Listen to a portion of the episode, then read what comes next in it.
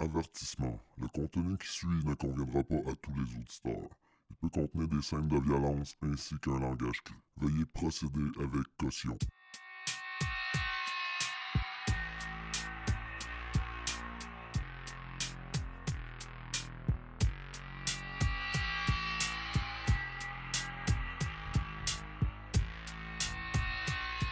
Bienvenue à Mauvaise Augure pour ce spécial Halloween. C'est moi, votre hôte, Frédéric Hiel. Encore une fois, c'est le temps de l'année où on sort les citrouilles sur le perron, des friandises pour tous les goûts sont au menu, des costumes de toutes sortes dont seule l'imagination est la limite, où on peut avoir plaisir d'observer des décorations telles que des ghouls, des zombies, sorcières et j'en passe. L'Halloween, un événement festif qui entraîne souvent des histoires insolites et assez loufoques mais qui malheureusement entraîne aussi son lot de drames. Bien sûr, le but de cet épisode est de vous citer quelques-unes de ces mésaventures. Mais avant de débuter, je veux souhaiter la bienvenue aux nouveaux auditeurs. Et pour les anciens, je suis vraiment désolé de vous avoir laissé dans le néant aussi longtemps sans donner de nouvelles. Euh, j'ai vécu des événements assez difficiles sans rentrer dans les détails. Mais disons que moi, je suis une personne assez empathique et écrire et rechercher sur des sujets qui sont quand même assez pesants et durs sur la morale, ça, ça m'aidait pas vraiment, donc j'ai décidé de prendre un petit congé. Mais là, c'est le retour et pour l'occasion, je fais tirer une boîte qui contient un t-shirt, des autocollants et quelques autres accessoires euh, pour tous les auditeurs. Les règles sont très simples, vous avez juste à me contacter pour me dire en quoi vous étiez déguisé pour l'Halloween. Si vous étiez pas déguisé, il euh, y a l'autre option pour participer qui est simplement de m'envoyer une suggestion de dossier que vous voulez que je présente éventuellement dans un épisode. Le concours prend fin le 15 novembre, donc c'est assez facile pour participer. Vous avez qu'à me contacter sur le groupe Facebook Mauvaise Augure ou soit par email à podcast à commercialgmail.com. Mais comme d'habitude, vous pouvez trouver tous les détails dans la description de l'épisode euh, sur la plateforme que vous écoutez. Donc, euh, aujourd'hui, je vous présente des petites histoires qui sont arrivées autour de l'Halloween. Euh, ça va être plus léger et un peu plus improvisé qu'à mon habitude. Donc, sans plus tarder, on va débuter ça. Ma première histoire, il n'y a pas de crime surprenamment. mais c'est juste pour nous mettre un petit peu dans l'ambiance de l'Halloween. Donc, c'est ça, on se dirige vers le comté de Rowan, qui se situe en Caroline du Nord, dans la ville de Salisbury, en 2011. Chris Deaton, c'est un résident de Salisbury qui habite sur Organ Church Road. Euh, c'est ça, il a osé d'un peu d'imagination et il a augmenté le niveau de décoration d'un cran euh, pour euh, l'Halloween avec seulement trois articles. Un tracteur à gazon, un mannequin et beaucoup de faux sang. c'est ça, il a placé ça sur sa pelouse en bordure de la route qui se situe devant son terrain. Comme si le mannequin serait fait rouler dessus par le tracteur gazon il va sans dire que l'effet voulu a très bien fonctionné, car même un appel a été logé au 911. La personne a signalé qu'une personne semblait prise sous le tracteur. Heureusement, les services de secours n'ont pas eu à se déplacer car quelqu'un qui avait accès aux ondes radio pour les urgences a rassuré les premiers répondants que ce n'était qu'une décoration pour l'Halloween. Chris Deaton s'est dit bien amusé par toute l'attention que la scène attirait. Au départ, c'était une décoration qu'il gardait plus près de sa maison. Car en plus de faire jaser les résidents de la région, les photos se sont retrouvées sur Internet. Et bien sûr, connaissant bien Internet, un débat a été lancé. Et ce débat est est-ce que les décorations de euh, est-ce que les décorations d'Halloween des fois vont trop loin? Et avec ce qui va suivre dans cet épisode, vous allez voir que des fois, euh, on peut dire que oui. J'ai failli oublier un élément très important dans cette histoire, c'est qu'à Salisbury, d'après le recensement en 2019, il y avait 33 727 personnes. Euh, j'ai vu les photos. Euh, vous pouvez les, voir aussi. Je peux les mettre sur Facebook si ça vous intéresse. Il y a quelque chose qui m'épate, c'est que la personne qui a appelé la police ou l'ambulance, ça ne tentait pas de s'approcher, histoire de voir ou de porter secours à la personne si elle aurait en détresse. Le suivant, ça ressemble un peu à une capsule que j'ai fait l'année passée à l'Halloween. Ça implique des armes à feu et des œufs. les événements se sont déroulés quelques semaines après l'Halloween, mais ça a débuté à l'Halloween et c'était des représailles pour un mauvais coup que des jeunes avaient subi. Ça s'est produit à Little Rock, euh, dans l'Arkansas. Euh, c'est ça, Little Rock, d'après le recensement 2019, euh, pas loin de 200 000 habitants. Donc, suite à une sortie au cinéma, sept adolescents sont compactés dans une voiture de marque Hyundai Sonata. Le groupe d'amis sont en route vers la résidence d'un homme de 48 ans qui se nomme Willie Noble. Le but de cette visite est pour aller lancer des œufs et des rouleaux de papier hygiénique sur la voiture de son fils dont l'identité n'a pas été dévoilée. Mais comme vous allez le constater, Willie Noble a la mèche courte et, euh, pas matière à plaisanter. Je dirais même que sa mèche est inexistante. Car en voyant l'état de la voiture de son fils, il empoigna son arme à feu et se précipita à l'extérieur. Ensuite, sans trop se poser de questions, il fit feu à plusieurs reprises en direction de la voiture qui contenait les sept jeunes. Ça sans avertissement rien. Une jeune adolescente de 15 ans du nom d'Adrienne Broadway, qui était la passagère avant du véhicule, a été atteinte d'un projectile à la tête et n'a pas survécu. Le conducteur de la voiture Sonata a subi quelques blessures mineures dues aux éclats de verre. Il a pu prendre la fuite et conduire jusqu'à un commerce non loin pour appeler la police. Heureusement, les autres jeunes dans la voiture n'ont subi aucune blessure. Mais ça, évidemment, c'est sans parler les blessures psychologiques parce que ça doit être assez traumatisant. À l'arrivée des policiers, Noble fut mis en état d'arrestation et s'est vu accusé de meurtre au premier degré, cinq charges d'assaut grave et une charge de menace terroriste. Peu de temps après les événements, un rassemblement en hommage à la jeune Adrienne Broadway a été organisé. Pendant l'événement, Cortaza William, qui était présent pendant l'attaque, a déclaré, je cite, Ce n'était qu'une blague, nous étions amis avec. Nous avions revenu plus tard et tout nettoyé. Elle n'avait pas mouru de cette façon. Elle n'était pas supposée nous quitter. Euh, je crois que j'ai oublié de dire en quelle année ça s'est produit. Euh, ça s'est produit en 2014. Et c'est en 2015 que débuta le procès contre Willie Noble. Pendant son témoignage, Noble a déclaré, je cite, Je visais personne, je ne faisais que tirer. Je ne tentais pas d'atteindre quelqu'un. Je voulais seulement les effrayer. Je voulais pas atteindre quelqu'un. Je voulais pas tuer personne. Donc, Willie Boy, euh, il prenait les membres de jury pour des vrais cons parce que s'il voulait vraiment atteindre personne, il n'aurait pas tiré de court, puis s'il aurait juste voulu faire peur aux aux passagers, il n'aurait pas tiré en direction de la voiture, il aurait tiré en l'air. Et heureusement, les membres du jury ont trouvé Willie Noble coupable de meurtre au premier degré.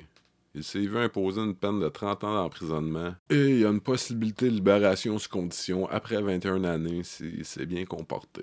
Encore une fois, cette histoire a lancé un débat parce que le monde n'a rien à faire de leur vie puis ils veulent se mêler des affaires des autres.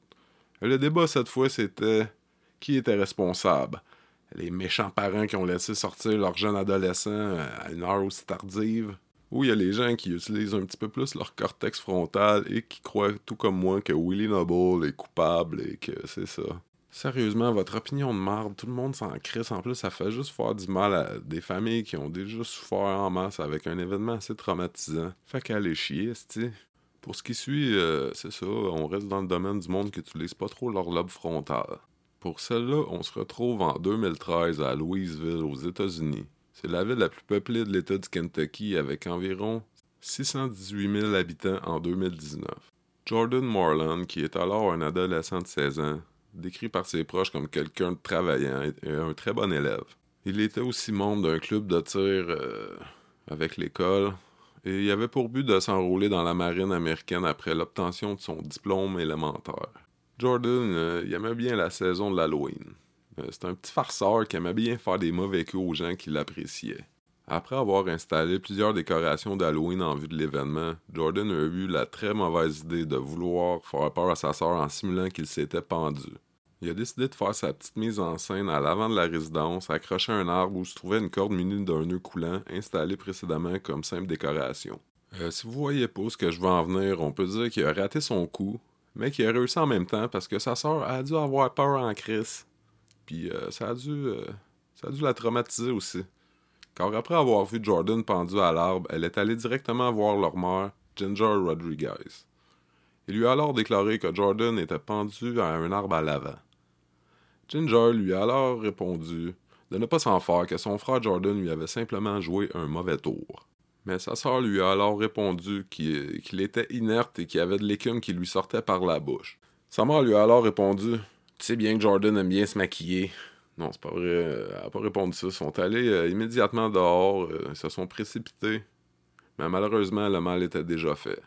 Les secours furent appelés et ils ont transporté Jordan d'urgence au centre médical. Son état était très sérieux. Euh, il était dans le coma. Il a dû être connecté au support vitaux mais dû au malfonctionnement de ses organes, il perdit la vie environ 12 heures après l'accident. Suite à la mort de Jordan, sa mère, Ginger Rodriguez, a alors déclaré que parler de cet accident tragique allait peut-être éviter à d'autres familles de vivre une expérience semblable.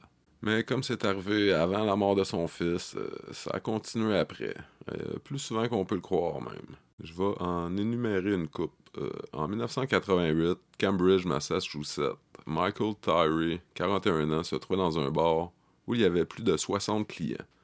Il a perdu la vie alors qu'il simulait se suicider par pendaison.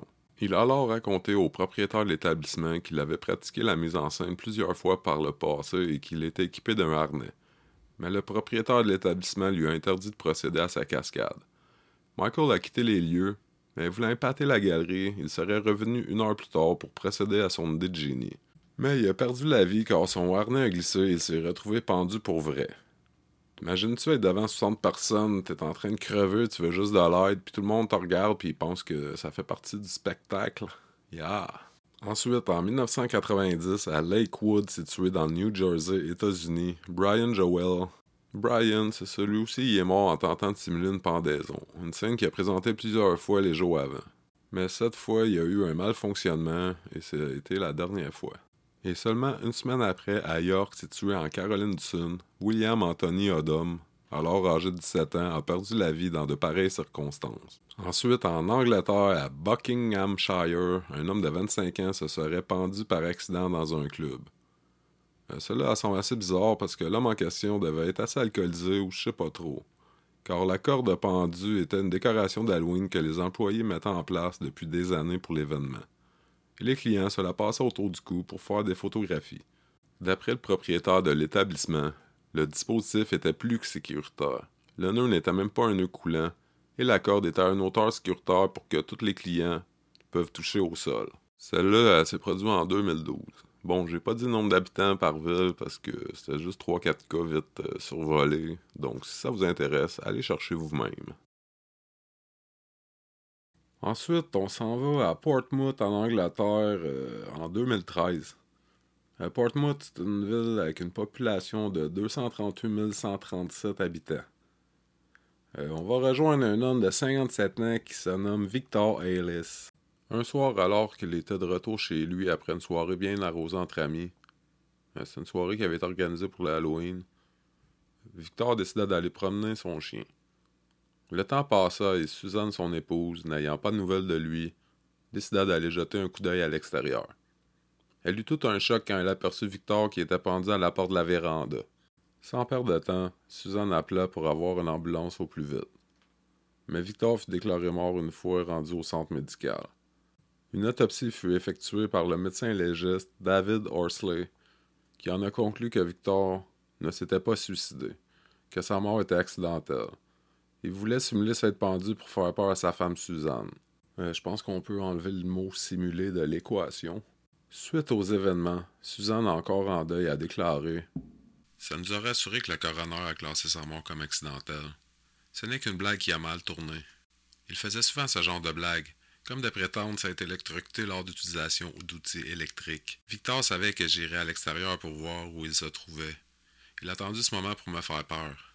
Il y a un autre commentaire qu'elle a partagé. Euh, je comprends vraiment pas ce qu'elle a voulu dire parce que ça n'a pas de sens. Elle a ajouté Nous savions qu'il ne s'était pas enlevé la vie. Il n'a jamais été très bon pour tolérer la douleur. D'après moi, elle pense que le monde qui suicide sont masochistes.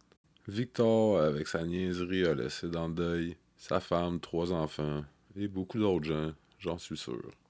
Maintenant, les quatre prochains cas qui vont suivre, euh, ça, ça démontre un petit peu ce que je disais au début. Est-ce que les décorations d'Halloween vont trop loin des fois? Je parle pas parce que ça traumatise des enfants et ça les empêche de dormir le soir. Non, c'est vraiment pour d'autres raisons, pas mal plus sérieuses. Euh, c'est un peu l'effet contraire euh, du euh, mannequin sous le tracteur à gazon. Car il y a beaucoup de, de, drames violents qui sont commis et qui passent sur le couvert de décorations d'Halloween. Comme ce cas en 2014 à Farmingdale, une ville de 1902 habitants qui se situe dans l'État de Long Island. Le corps d'une femme de 66 ans a été retrouvé sans vie. Elle se nommait Patricia Ward. C'est ça, elle avait été victime d'une attaque sauvage et euh, c'est ça, elle avait été horriblement mutilée et décapitée avant que son corps et sa tête ne soient jetés à la rue. Et tout ça par nul autre que son propre fils, qui se nommait Derek Ward, euh, qui était alors âgé de 35 ans. Un peu de temps après les événements, Derek Ward s'est enlevé la vie en se jetant devant un train. Semble-t-il qu'il souffrait de problèmes mentaux qui duraient depuis environ 10 ans. Il a eu quelques démêlés avec la justice pour des charges de vandalisme, possession d'armes ainsi que possession de drogue. Donc c'est ça, les gens qui ont vu le corps euh, décapité n'ont pas réalisé la gravité de la situation. Il y a un voisin qui a même déclaré Tu te dis que c'est quelqu'un qui a fait une blague pour l'Halloween. Mais finalement, c'était la réalité. Et on continue. En 2011, Jessica Rue est une adolescente qui voulait arrondir ses fins de mois. Elle savait trouver un travail comme employée dans une maison hantée dans Fenton. Fenton se trouve dans l'État du Missouri et c'est une petite ville avec une population de 4024, d'après le recensement de 2019. La définition de tâche de Jessica était de faire peur aux personnes qui venaient visiter la maison hantée. Elle devait se dire qu'en plus de faire de l'argent, ça serait une expérience quand même plaisante. Et malheureusement, ça a tourné au vinaigre. La mise en scène où elle était attitrée était une salle de bain qui avait été recouverte de faux sang. Jessica se trouvait dans une baignoire et devait faire peur aux clients. L'événement se déroulait bien jusqu'au moment où elle perdit pied dans la baignoire et elle tomba la tête dans un nœud coulant qui lui a serré autour du cou. Ça, c'est vraiment, mais vraiment pas chanceuse.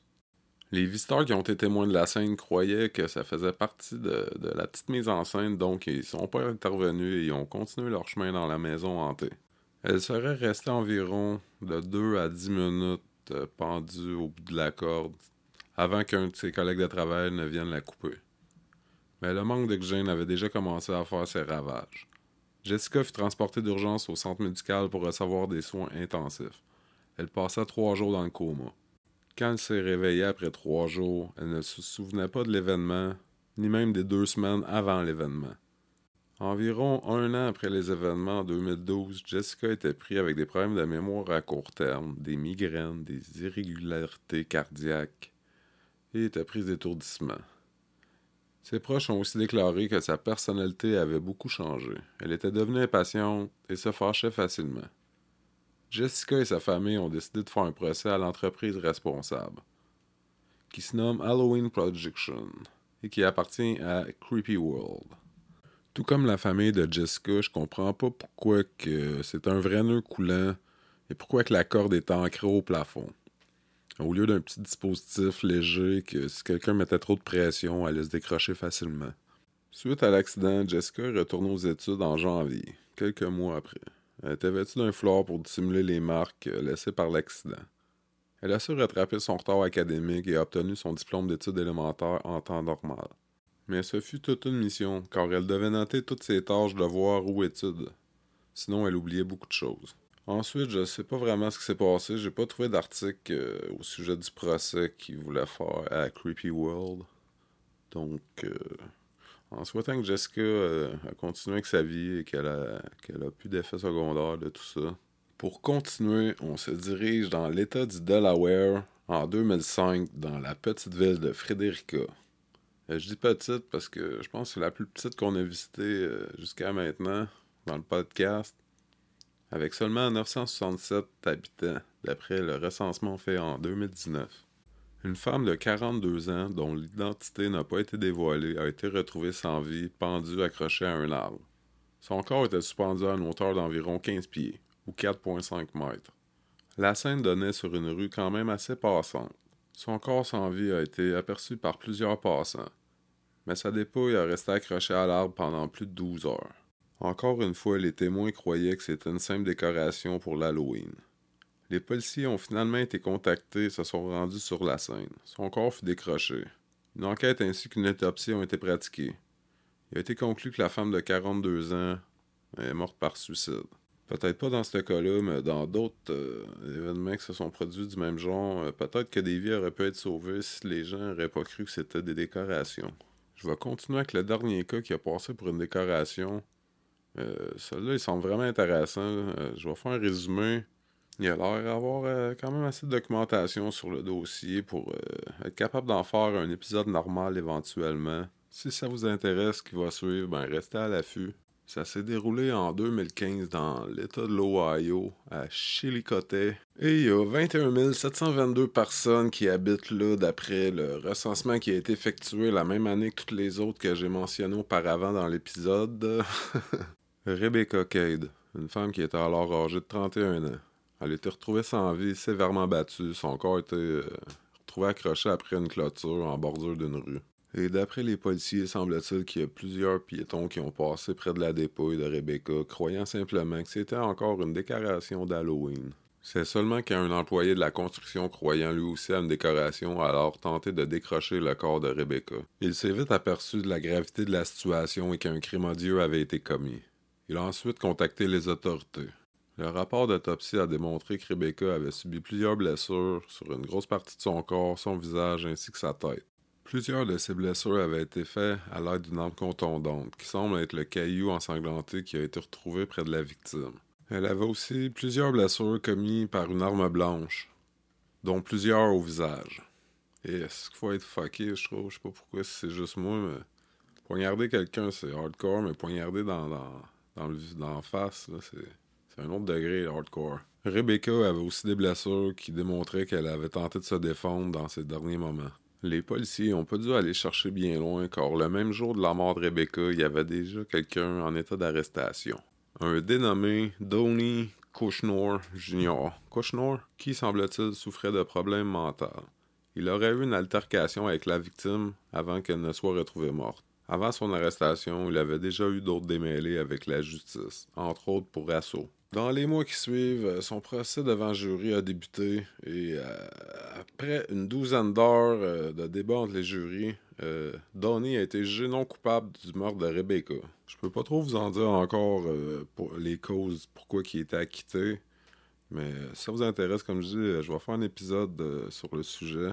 Euh, j'ai aussi lu que sa mort, euh, au départ, avait été associée à six autres cas de jeunes femmes qui avaient été retrouvées sans vie, battues sauvagement dans un peu les mêmes genres de circonstances que Rebecca. Donc, Rebecca Cade, euh, un cas à suivre. Si vous avez écouté l'épisode jusque-là, voici la population des villes, j'ai pas dit.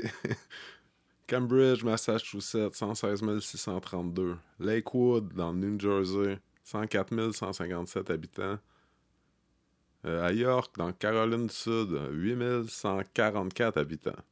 Et Buckinghamshire, dans Angleterre, 543 128 habitants. Qu'est-ce qu'il y a à retenir de cet épisode-là, c'est que le suicide, c'est pas à prendre à la légère. Euh, et à moins que vous aimez bien l'autostrangulation euh, pour des fins sexuelles, tenez-vous loin des, nœuds coulants. Sérieusement, si vous passez un mauvais moment, vous avez des idées noires, puis vous êtes au bout du rouleau, allez chercher de l'aide. Il euh, y en a plein autour de vous. Sur ce, merci d'avoir pris le temps d'écouter l'épisode. J'espère que vous avez apprécié.